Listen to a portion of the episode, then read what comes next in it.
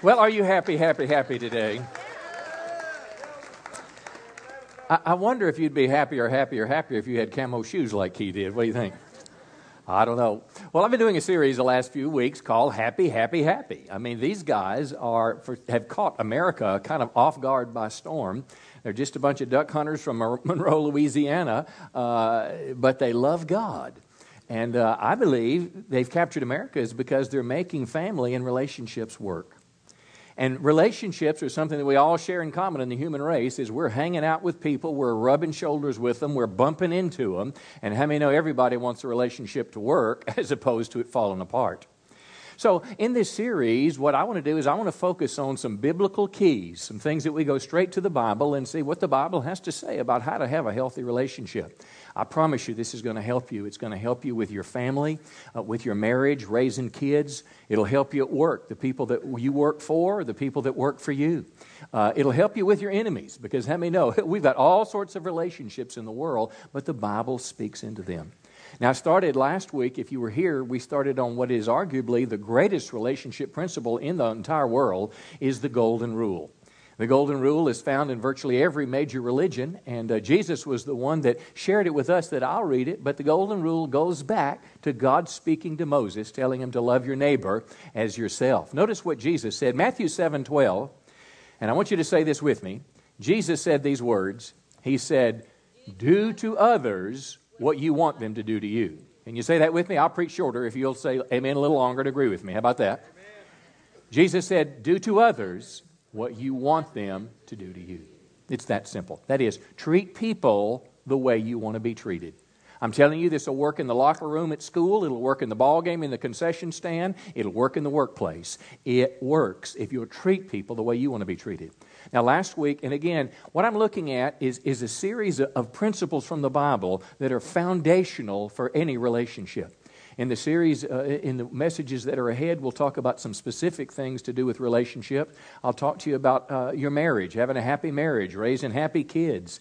Uh, we'll talk about interpersonal dynamics, about authority, how we relate to th- authority, about submission, about forgiveness. Uh, we'll talk about a lot of these things, which, by the way, we have a lot more room on Saturday night and Sunday first service if you want to check those out. Same service, same message, but we'd be delighted to have you then. But last week, what we talked about is, is the first thing, and I think is the most important thing, is in a relationship, I want you to keep your word. Mind you now, Jesus said, treat people the way you want to be treated. I want you to keep your word to me. And the second one was, I want you to tell me the truth.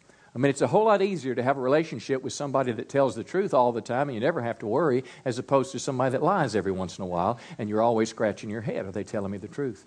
Now, the third thing we talked about last week was tell me before I make a big mistake. The last thing I want to hear is you telling me, oh, I knew that was going to happen. You know, that's, that's kind of what I want to do to you at that point. But you tell me before I make a mistake.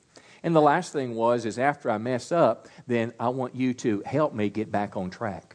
So these were some very basic things, and how many know they relate to all of us? It's what all of us want, and how many know if that's what we want, Jesus said the key is, then you do that same thing to other people. So let's pick up another one uh, this morning, and th- this one is, I, I title it this way Be Responsible. I want you to do what you're supposed to do.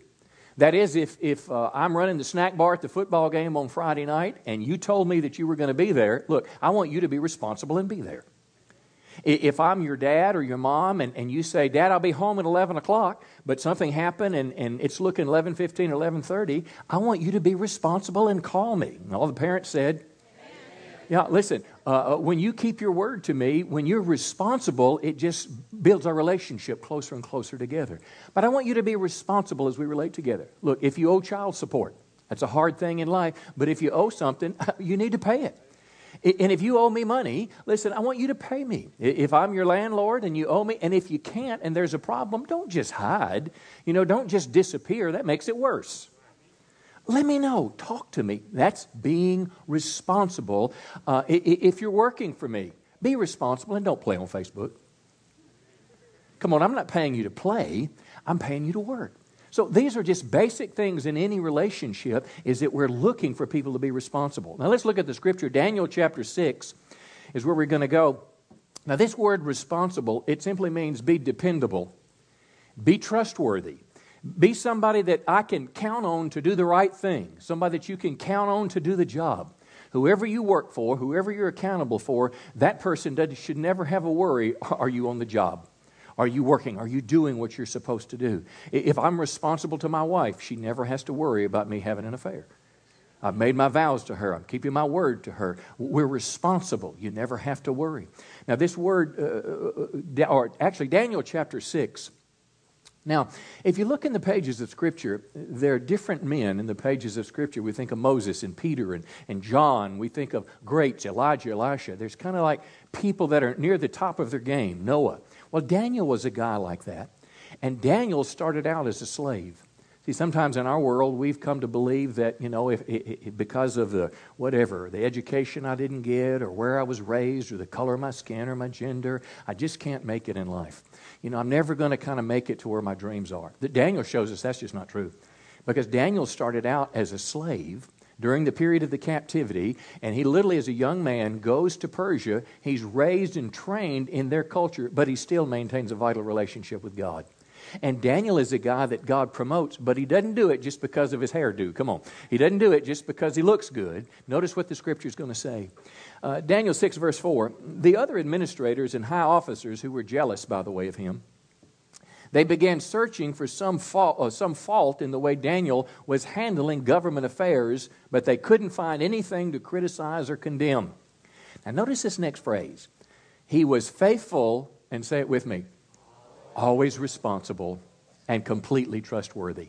Now, leave that on the screen just a second. I want you to, if I could give you just a piece of advice, particularly as a young person, if you want to make progress in your job and your career, if you want to get ahead in life, if you'll commit to living that way, it's character. Being someone that's faithful, trustworthy, and responsible, I'm telling you what, people will want to hang on to you. There's someone that if you leave the office or the job or the workplace, they'll want you back because a responsible person is someone that gets things done. A responsible person is someone that you can count on. And I want you to imagine if Daniel was responsible for the, you know, the, the Friday night football game. I guarantee you Daniel would make sure the lights were on and they were working. He wouldn't have tried them out for the first time at kickoff. You understand what I'm talking about? The lights would be working. He'd make sure the referees were there. He'd make sure the concession, concession stand was manned. It had all the right stuff, and that hamburger smoke was just kind of billowing in the air, going everywhere. Fresh smell of popcorn was everywhere. Daniel would make sure that they didn't run out of popcorn containers. I mean, he would make sure that things were done right. He'd make sure halftime was planned correctly. I'm telling you, when you're a part of something that works well, people just, it, it, it's life. They feel it, they enjoy it, it impacts them. Responsible people make these kind of things happen. Now, let me give you an example of, of a movie. It was called Unstoppable. It's about a runaway train. I don't know if you ever saw it, but one of my favorite actors, Denzel Washington, was in it. It's a true story. And Denzel was a, was a train engineer in Pennsylvania, near Scranton, Pennsylvania. Well, anyway, as the story unfolds, he's near the end of, of, of, his tenure. They're trying to get rid of the higher paid employees. He's already got his notice, and a new young guy shows up, a conductor, to work with him that day. And they're supposed to take about 20, 25 cars. They're supposed to move them down the track, you know, a few miles, and that was their job. Well, as the story unfolds, what happens is there's a runaway train heading north, and it's head, heading towards Scranton. Now, when it gets there, the problem is this train's going 60 or so miles an hour there's a curve, and you can only take it going 15. There's six or 700,000 people that live there. There's about six cars, explosive cars filled with a chemical. And if that train goes off the track and explodes, it's probably going to kill tens of thousands of people. It's probably 30, 45 minutes away. It's no way they can evacuate. Now, Denzel has a choice. He's going towards this train, and he didn't even know it, but they're about to have a head on collision. He somehow finds a track. He gets off, and he pulls aside. And that's the place of, of you ask yourself the question, what should I do now? In other words, he's safe and there's no problems for him, but now this train is heading towards Scranton. You know what he does? He, he takes, uh, uh unhooks all the cars, he gets on the main track, and he's ready to go 70 miles an hour backwards to somehow try to catch this train and hook onto it to slow it down so it doesn't kill people that he doesn't even know. Now, mind you, his company's going to fire him. He's totally safe. He's risking his life because he is being, listen, responsible. He's doing something that nobody else can do. He's the only one in that position, and nobody's forcing him to do it, but something inside made him do what was right. I want you to think about this. He's with the conductor. The conductor was the one that helped take the cars off. Denzel's getting ready to go. He asked the guy sitting on the ground, Are you going to go with me? Now, when you're in that situation, here's a great time to ask yourself the question what's Jesus saying, the golden rule? The golden rule says, I should treat people the way I would want them to treat me. And look, those people are going to be killed. There's no other plan of the company to stop this train, and he knows it, and he can do something selfish and skirt responsibility, but they get on that train and they go. It's a true story, and they slowed it down. Of course, the train stopped, and people were spared. But there's that place in time where you ask yourself the question what am I going to do ask yourself the golden rule. How would I want someone to treat my family if they were in Scranton? Would I want them to put their life on the line for me? Then that's what you need to do for them. And Jesus said, if you'll treat people right, come on, they're going to treat you right as well. Give the Lord a good hand today. Let's look at another one. I want you to go to Romans chapter 13. And here's one that should resonate with everybody in this room.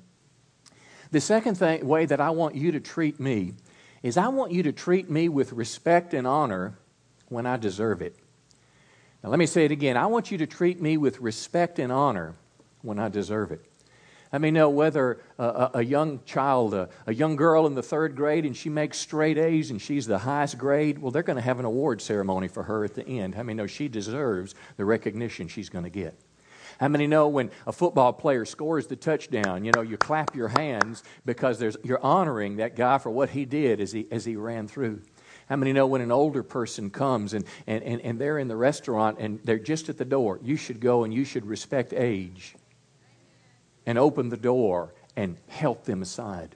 Now, these words, respect and honor, are rooted in the Bible. Let me read a verse, Romans 13, 7. And uh, hey, you ever wanted to just cut out parts of the Bible and wish they weren't there? Come on now. Well, the first part of this verse I would like to cut out. It says, Pay to all what is owed them, taxes to whom taxes are owed. So the Bible even teaches the payment of legitimate taxes, but then notice the next phrase. The Bible says to give respect to whom respect is is owed. Isn't that an interesting phrase? That I owe you. Now, I understand the concept that if I went into, you know, if I go to Dairy Queen and I say I want a milkshake and they say it's $3 or whatever it is, and uh, I give them the money, I, exp- I understand that for the milkshake I give them $3 because I owe them money. But the Bible is going to teach us that there are some people to whom I owe respect. And it'll go on further and it'll say, give honor to whom honor is owed. Now, that I owe some people honor. Now, we're going to explore this, and, and, let me give you a, kind of a broad framework first. The Bible teaches us that we're to honor people in places of authority. Uh, we're to honor people, whether it's government authority, whether it's a, a, a, parental authority. We're to honor leaders in the body of Christ. We're to honor our parents. You know, we're to honor people broadly who have either because of their position or their accomplishments have done something to garner our respect. Now, this word respect, it means that we uh, regard someone highly, that we treat them with honor when they deserve it. Kind of a hard word to get your hand around, but I, I know it when I see respect. For example, let's say uh, you're, you're, you're, a young woman, you're 24, and uh, you've been seeing this guy for several years, and uh, you want to get married. Well, how many know the respectful thing for him to do is to ask your dad? It's to go and it's to say, I'd like your blessing to be able to marry your daughter. You say, well, that's old fashioned. Well, it is because our society has forgotten respect. You don't have to do it, but that dad is owed respect. Now, now listen, this is a phrase in, in weddings who gives this woman to this man? So you're asking the person that was responsible for raising this child to entrust you, come on, who uh, he's questionable whether he can do it or not, but to entrust his little girl to you, and respect would suggest that you ask for his blessing. Uh, how many were raised to say yes, sir, and yes, ma'am? Uh, me too. But today it's almost vanished from our culture. When I was a kid, anybody taller than me was probably going to get a yes, sir, or yes, ma'am. Well, what is that? It's respect. Uh, when you're driving down the road and, and, and you see a, a police car and a hearse and you see a number of cars with their lights on, you know it's a funeral coming. And have you found that you pull over to the side of the road? There's not a law that says thou shalt pull over to the side of the road. Now, look, when you see an ambulance coming and you don't pull over the side of the road or you hog the lane, you'll get a ticket. But someone in a funeral procession, you show respect for the life that was lived, come on, and the people that are grieving. So the Bible says that this is a, it's a proper thing that we're to show respect. When the military salutes, uh, it's respect. Now, honor, which is very similar, it's difficult to understand one word without the other. Honor is the way we express our respect. And honor could be a compliment if someone has, you know, has done something uh, for you, uh, and it was a good job. I told Pastor Mike this morning he did a great job on those video announcements. Well, I mean, he was worthy uh, uh, of that honor, of that compliment, just to say that. Don't you feel good when somebody gives you a compliment when you've worked hard? When you maybe worked overtime and you were there an extra 30 minutes and uh, you happen to see the owner of the company, uh, don't, don't you feel it better when he notices that and he says something? When he says, I appreciate, that's what we owe each other is, is, is respect, and we owe each other honor. Uh, if you're, if you're a, a, military veteran and we have you stand on, on Veterans Day, Memorial Day, how many know people clap their hands? That's a show of honor, and that's right, and that's appropriate um, flowers to the prom queen. I mean, no, she, she, she deserves that because of this honor that she's been given. Well, there's people in our culture, in our society, that deserve our honor. Now, the opposite of honor, uh, we use the word to diss somebody or to show disrespect for them or to ignore them or treat them with disdain. Uh, how many know when you've done something, uh, let's say you're the dad, and, and, and you know the guy and the girl come home and say we're getting married and dad's kind of scratching his head or how about this? We eloped and got home. One of my favorite all time shows was The Cosby Show. And Denise comes home from Africa when she's gotten married and she says, Here I am, I'm married. And mom and dad, you know, are, are shocked because they have been disrespected and dishonored because they wanted to share in something that was so precious. Let me give you an example of this of a movie. Remember the movie A Few Good Men? It was Tom Cruise movie, and Tom Cruise was this cocky young lawyer uh, the government paid for him to go to school, and now he's got to work out several years as a, as a, in the JAG Corps in the military. He's only been doing it about six months, but he's a crackerjack lawyer. Well, these two Marines at Guantanamo had, had, had uh, they were trying to discipline someone, but they killed the guy, and they're up on charges, and they could be in jail the rest of their life. Well, here you've got this Marine that describes himself as gun ho, that totally believes in his support. His code of honor there's the phrase. His code of honor is what was it? Uh, God, Corps, country, or God, country, Corps, family, something like that. It was the biggies, and Tom Cruise was represented just the opposite. And the first time they meet, I thought they were going to have a fight because here you got this corporal so committed to the military and this lawyer who's just there because he needs a job. He has to work his time off. And when it came time for Tom Cruise to go out of the room, the Tom Cruise said, Aren't you going to salute me? And here's what the guy did. He puts his, he, and he was a big guy. He throws his chest out. He puts his hands in his pockets as a sign of disrespect. Basically, because he's committed to the Corps, and this guy's not committed at all. Well, as the movie unfolds itself, it's a pretty cool movie. Tom Cruise basically takes on one of the most powerful men in the military who's done something wrong, but it's going to be difficult to prove. And Tom Cruise goes way out on a limb, listen now, because it's the right thing to do. And this young corporal, not just because he's going to get off, he realizes that this man has risked his life, risked his career, risked discipline. I mean, the judge is, is telling him he's knocking his gavel, and, and, and the uh, opposing attorney is saying, Sit down, be quiet. And basically, Tom Cruise keeps going, and just like that, this colonel tells the truth, and he saves this kid's life. And as the movie wraps up, now rather than him disrespecting Tom Cruise, he comes to attention and he gives him a salute and he says, There's an officer on deck. And he gives him the honor because he now he respects him. I want to tell you, friend, in our culture today, we all need respect. Come on. We all deserve honor, either because of our position or because of our accomplishments. And when it comes to us, I mean, no, not only does it make you feel good, but it's the right thing to do. Well, here's what Jesus said. If that's what you want to happen to you, come on. That's the way you want to be treated. That's the way you need to treat other people. Come on, give the Lord a good hand this morning. I'm telling you, the Bible works. Ephesians 4, let's go to a third one now. And it's pretty basic, but it's something everybody in this room can put into practice today. And it's simply this I want you to be kind to me.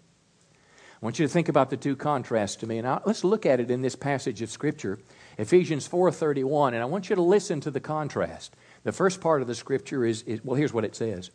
It says, "Don't be bitter or angry or mad." Now we're talking about the way that we treat people. Don't shout angrily or say things to hurt others. Now I want you to think about your world. For whatever reason, when I was a kid, we shouted a bit in our house. Uh, you know, we just kind of did. I mean, we live in a world today, maybe you have to shout at people. Maybe that's the way you, you get your will done with folks is you intimidate them or, or you make them feel bad or you keep somebody under your thumb. You make them feel inferior, whatever the case is.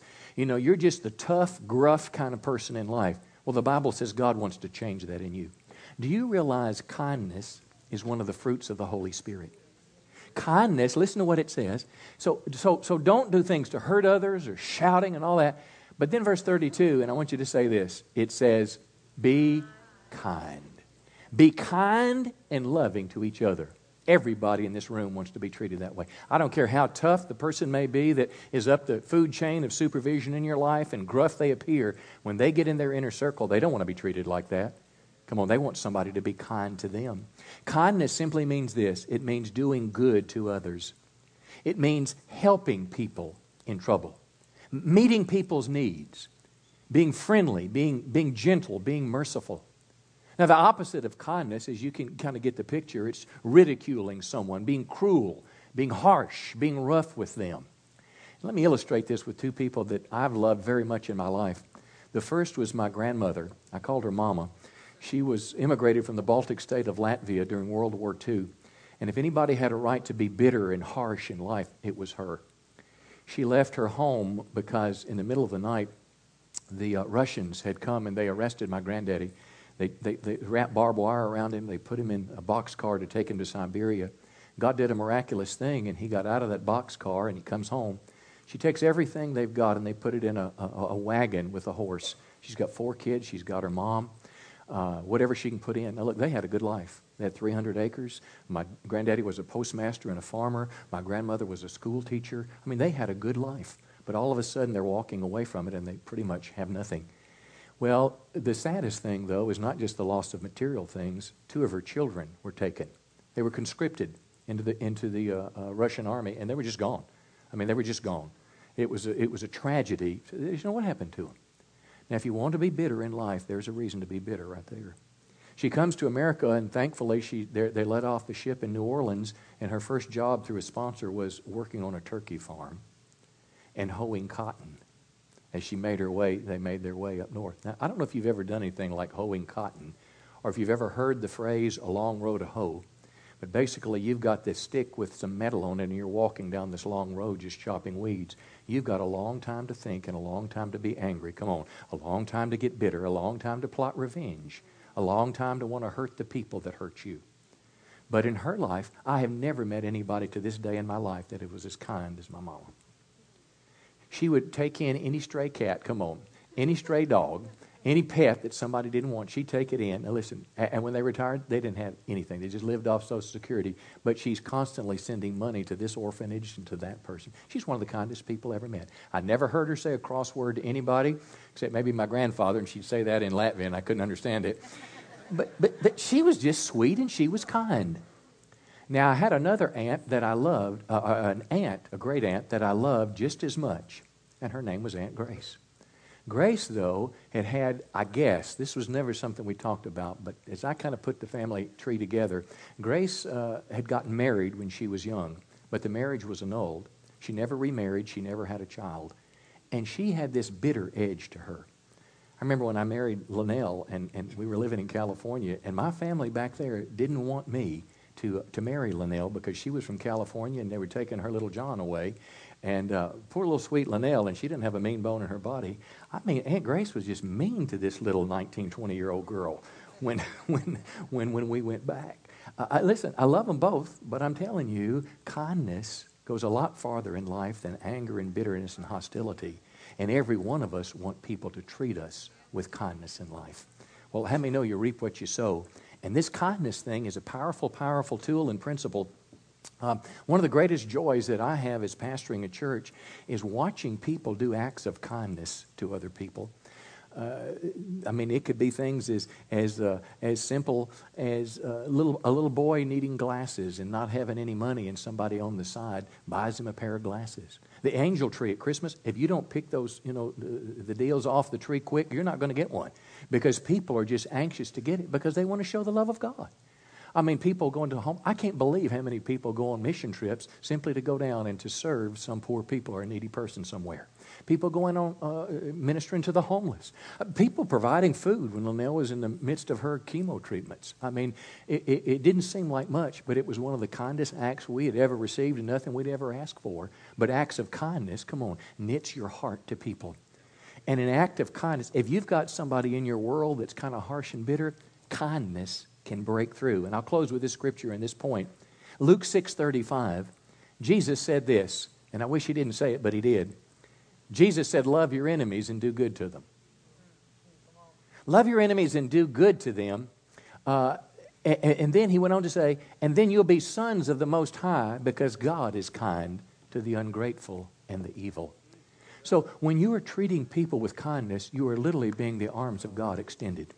You may not be able to talk somebody into a relationship with God because of your argument, but I'm telling you, you can love them into the kingdom of God because the way you treat them when you treat them good, and rather than bad. When Stephen, you remember New Testament? Stephen's being stoned, and Saul of Tarsus is right there giving heed to it. And Stephen says on the, uh, when he's being stoned, Forgive them, Lord, they don't know what they're doing.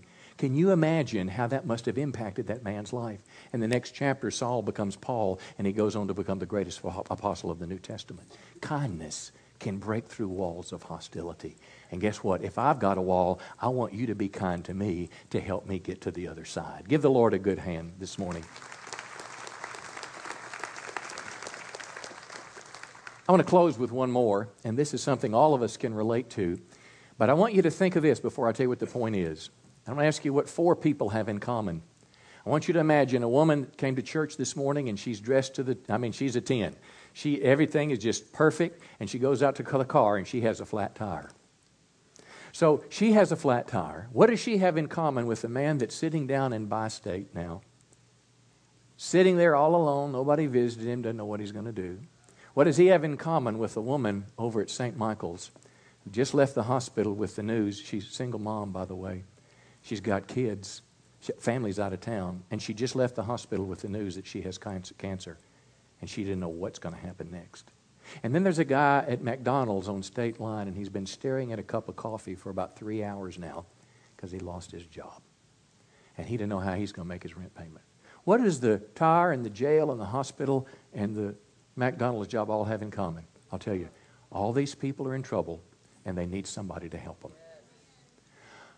All these people need someone, not necessarily the best cancer doctor in America, though that would be great, But what she needs right now is she needs somebody to care for her, come on, and help her make the next step of her life.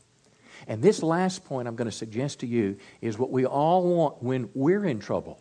If I'm in McDonald's, if I'm in the hospital, if I'm out in the parking lot, I want somebody to be able to care for me, to help me, to kind of take me by the hand and help me get back on my feet.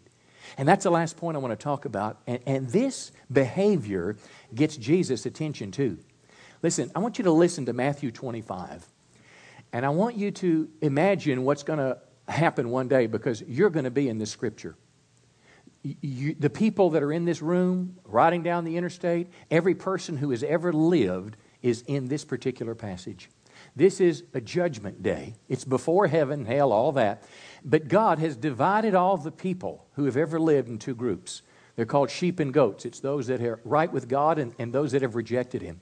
But notice as we enter the passage, the king, this is Jesus, will say to those on the right, Come, you who are blessed by my Father, take your inheritance, the kingdom prepared for you since the creation of the world.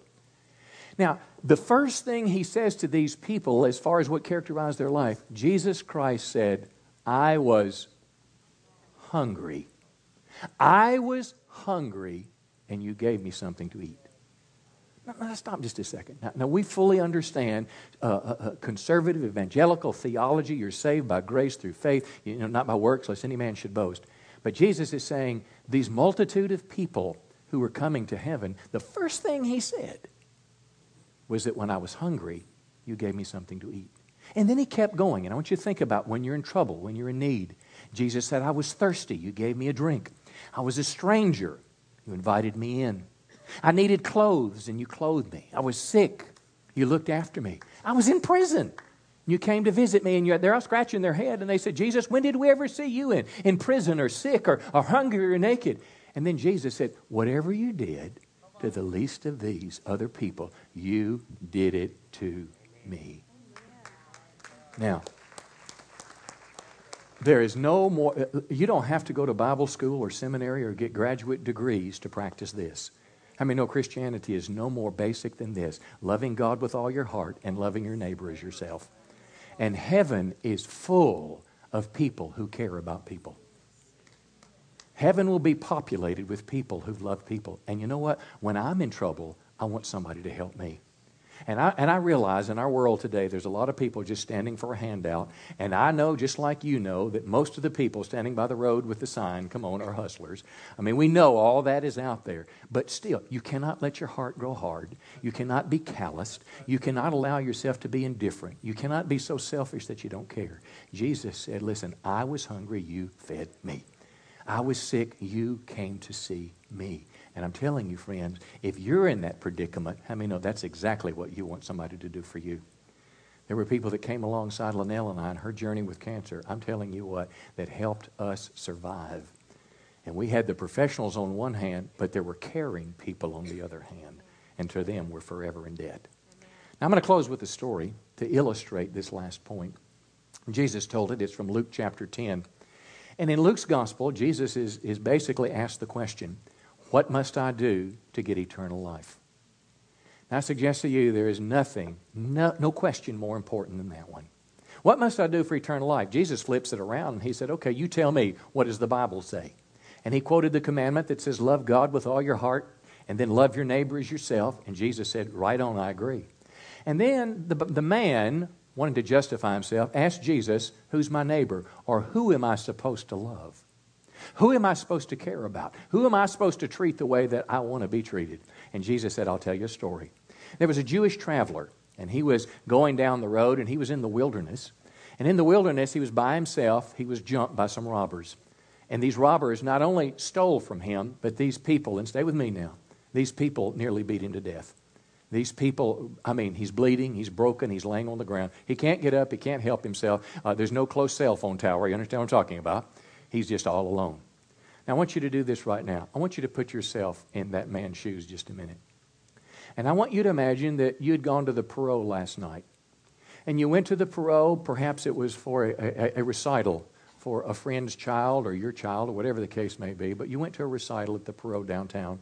Lots of people were there, no close by parking. So you had to park on the other side of some of the big downtown building, and to save a little time, you cut through an alley. So as you cut through the alley, you're going, you know, you're going to your car, you're anxious to get home, and you look at the end of the alley that you're already halfway down, and there's two pretty big burly guys, and they're staring at you. And you start to back up, and when you turn around, you feel a pipe hit you in the head, and you go to the ground. Now, you're not dead, but you're nearly knocked out, but you're conscious enough to know to feel their hands sticking in your pocket, taking your money, taking your keys, ripping your pants as they took your billfold, laughing at you as they take your cell phone, and just kicking you just for good measure.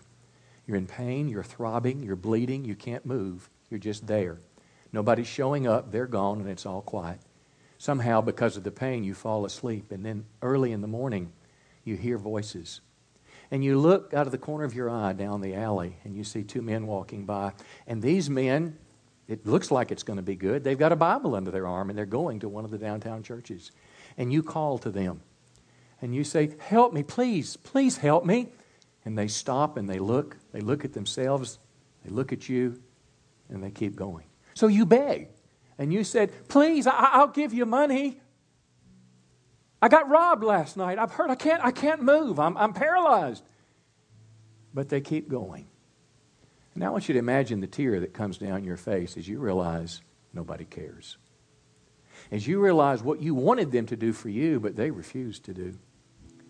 And then you hear another person. It's about an hour later, and you hear singing. Your hope comes alive again. And you look at that person, and when you see who they are, you realize one of you is a Jew and one of you is a Samaritan. It's Jesus' story. And Jews hated Samaritans. They were raised all their life to hate one another. The Samaritans were the north, north of uh, Jerusalem. They were Jewish half breeds. They were excluded from the covenant. They were second class people. They had their own place to worship, and Israelites had their own place to worship, and it was an inbred hatred.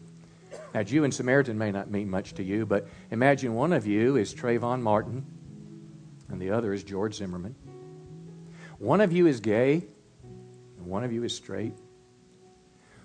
One of you is old and rich. One of you is young and poor. And there's a lot of walls that divide us in society. Some of those walls are from our culture. Some of those walls are perpetuated by uh, people that try to get elected, to try to keep us envying one another and trying to want what you want and feel bad because I don't have it, because I'm not, all that kind of stuff. But you're looking at this person now, and you are very different. You've been taught all your life to, be hate, to hate them. You've been taught all your life that you're better than they are. And as you're standing there looking at this person on the ground, the words of Jesus come to mind. Whatever you want men to do to you, you do to them. You treat people the way you want to be treated. Well, how many know if you're a sincere Christian, when Jesus' words come to mind, that's the end of the story. You go down the alley, even though it could cost you something, even though the guys may still be there. First thing you do is you get on your knee and you put your arm on them. You put your hand on their forehead or you take them by the hand and you say, Let's pray together because God's going to help you get out of this mess and you pray for them, and all of a sudden they breathe a sigh of relief. And then you bring your car and you put them in the car, or you call an ambulance and you get them to the hospital. Now, here's something I want to tell you. If there was more of that behavior, Texarkana, USA would be a different place. If there was more of golden rule living, America would be a different place. And we can't control what the world does, but how many know we can control what we do? If you and I say that we're going to treat people, come on, the way we want to be treated, to God be the glory. Come on, give the Lord a good hand this morning.